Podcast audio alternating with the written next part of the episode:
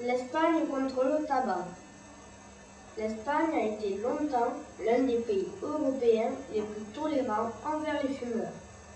Mais aujourd'hui, il n'y a plus de tabac dans les bureaux, les centres commerciaux et dans la plupart des espaces clos. Prout, prout. L'épée de vache, ça ne sent pas seulement mauvais. Des scientifiques estiment qu'ils produisent des gaz nocifs pour l'environnement.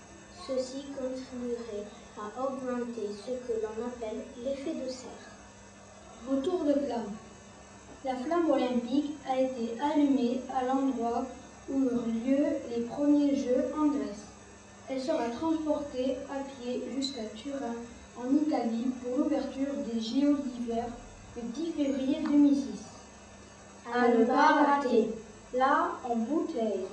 Des bouteilles d'eau, du papier recyclé en œuvre d'art. C'est le défi révélé par plusieurs artistes brésiliens qui les exposent à Marseille. Merci d'avoir suivi notre journal. À la semaine.